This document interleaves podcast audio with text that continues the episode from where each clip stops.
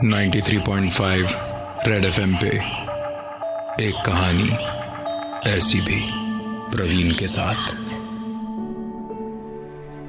छुट्टियों का भी अपना अलग मजा है, भागदौड़ से दूर। जब घूमने फिरने के लिए दो दिन में मिले ना तो दिमाग फ्रेश हो जाता है। आनंद भी ऐसे ही पोर्ट ब्लेयर घूमने गया था अपनी वाइफ के साथ। बहुत दिनों से एक हॉलीडे प्लान कर रहे थे लेकिन पॉसिबल ही नहीं हो पा रहा था। जैसे ही लॉन्ग वीकेंड मिला दोनों निकल पड़े और सुबह पहुंच के वहां होटल में चेक इन किया ही था कि आनंद का फोन बजा।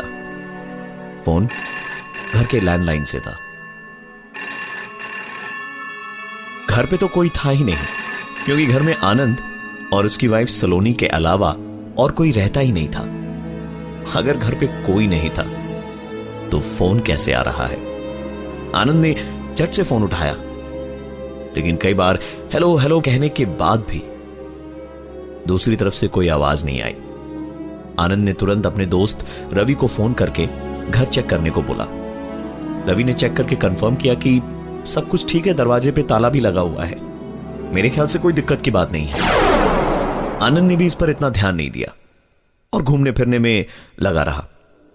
सलोनी परेशान ना हो जाए इसलिए उसने सलोनी को कुछ नहीं बताया। सारा दिन घूम फिर के थके हारे सोने जा ही रहे थे कि आनंद का फोन एक बार फिर बजा। दोबारा घर के लैंडलाइन से ही था और इस बार दूसरी तरफ खामोशी नहीं थी। इस फोन कॉल पे उसे दूसरी तरफ से सांसों की आवाज सुनाई दे रही थी। आनंद ने हड़बड़ में फोन स्विच ऑफ कर दिया। अगले दिन सुबह जब फोन स्विच ऑन किया तो करीबन पंद्रह मिनट के बाद फोन एक बार फिर से बजा और फोन घर के लैंडलाइन से ही था। आनंद ने फोन उठाया तो उधर से एक आवाज आई, मुक्ति दो राजा। इस बार आनंद ने बिना टाइम वेस्ट किए सलोनी को अब तक घटी सारी बात बताई और दोनों अपने घर की ओर निकल पड़े। घर पहुंच के दरवाजा खोला तो सामने दीवार पे लिखा था, मुक्ति दो राजा।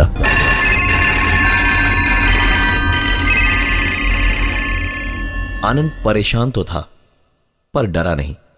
रात को सलोनी तो सो गई लेकिन आनंद को न जाने किस कारण नींद नहीं आ रही थी। लेटे लेटे ही उसने एक आवाज सुनी। नाइट लैंप की रोशनी में देखा तो अलमारी का हैंडल अपने आप धीरे धीरे खुल रहा था। आनंद उस अलमारी के हैंडल को देख ही रहा था कि उसका मोबाइल बजा। नंबर देखा तो एक बार फिर नंबर हॉल में रखे उसके लैंड फोन का था। आनंद उठ के हॉल में गया तो देखा फोन वैसे का वैसे ही पड़ा है। उसने फोन उठाया तो दूसरी तरफ से आवाज आई, मुक्ति दो राजा। इस बार आनंद अपना पेशेंस खो बैठा था। फोन की लाइन डिस्कनेक्ट कर उसने पीछे से तार निकाला और कहने लगा, तुम जो कोई भी हो मैं तुमसे डरता नहीं। हॉल से गुजरते हुए आनंद वापस कमरे के अंदर गया। कमरे में गया तो अलमारी खोली पड़ी थी। उसने सलोनी को जगा के पूछा कि ये अलमारी तुमने खोली? सलोनी ने कहा, नहीं तो। आनंद उस अलमारी की तरफ आगे बढ़ा और अलमारी का दरवाजा बंद करते हुए बोला, मैंने कहा ना कि मैं डरने वालों में से नहीं हूं, तुम जो कोई भी हो मैं तुमसे नहीं डरता।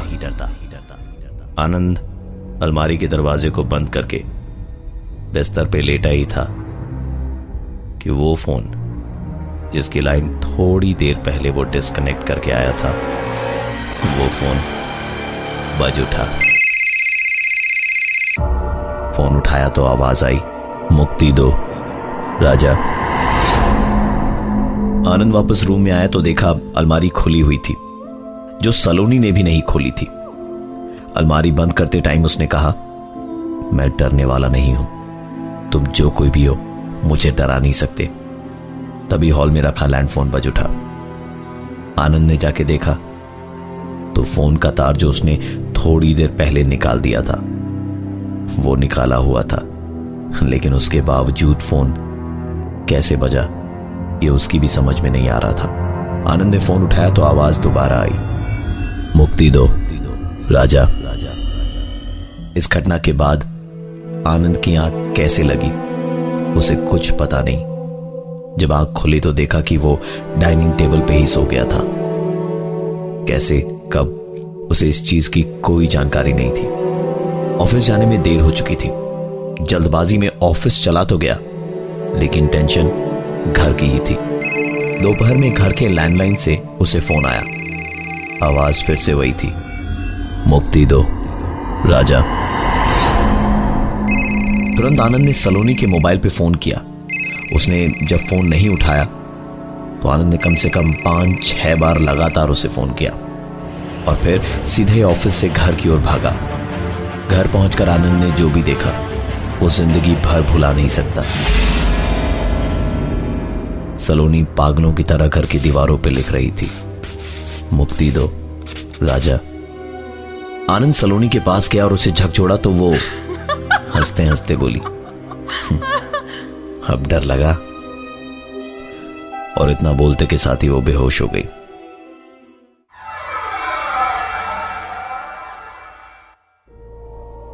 आनंद उसे उठाकर बेडरूम में ले गया और तभी हॉल में रखा लैंडफोन बज उठा।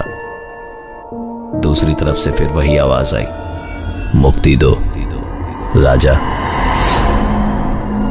कमरे में दौड़ता हुआ वापस गया तो देखा सलोनी पलंग पे सर झुकाए बैठी थी और उंगली अलमारी की तरफ उठाए हुए थी। ये अलमारी आनंद ने एक एग्जीबिशन से बड़े ही शौक से खरीदी थी और यही कारण बनी उसकी जिंदगी की सबसे बड़ी परेशानी का। पूरी अलमारी में खोजबीन करने के बाद भी जब आनंद को कुछ नहीं मिला तो उसने गुस्से से अलमारी पर लात मारी कि तभी तभी एक आवाज आई जैसे अलमारी में नीचे के खाने में कुछ बंद हो। इस पुरानी अलमारी में नीचे की तरफ एक खांचा बना हुआ था। वो खोलने पर उसमें से एक डब्बा निकला। उसमें शतरंज की गोटियां थी। सारी गोटियां ठीक थी सिवाय राजा वाली गोटी के। ये गोटी थोड़ी सी अलग लग रही थी। आनंद की परेशानियां बढ़ती जा रही थी। सलोनी लगभग पागल सी हो चुकी थी। रोज कुछ ना कुछ होता जो आनंद को और ज्यादा परेशान कर देता। साइकियाट्रिस्ट डॉक्टर सबको दिखाया पर कोई फायदा नहीं। घर की पूजा भी करवाई लेकिन फायदा नहीं हुआ।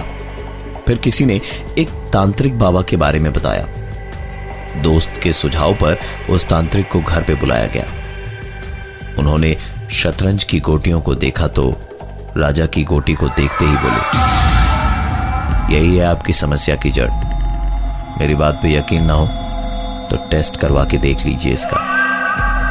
आनंद ने टेस्ट करवाया तो पता चला कि वो गोटी किसी इंसान के हड्डी को काट के बनाई गई है और जिस किसी भी इंसान की हड्डी से ये गोटी बनाई गई है उसकी आत्मा को आज तक शांति नहीं मिली है। आनंद ने वैसा ही किया जैसा उस तांत्रिक ने बताया था।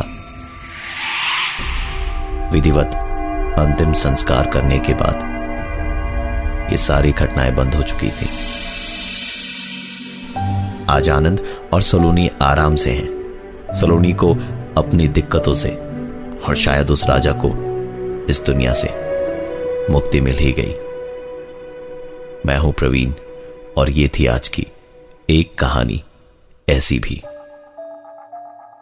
Ninety three point five red FM पे एक कहानी ऐसी भी प्रवीण के साथ। दोबारा सुनने के लिए विजिट करिए हमारा YouTube channel nine three five red TV. Ninety three point five red FM बजाते रहो।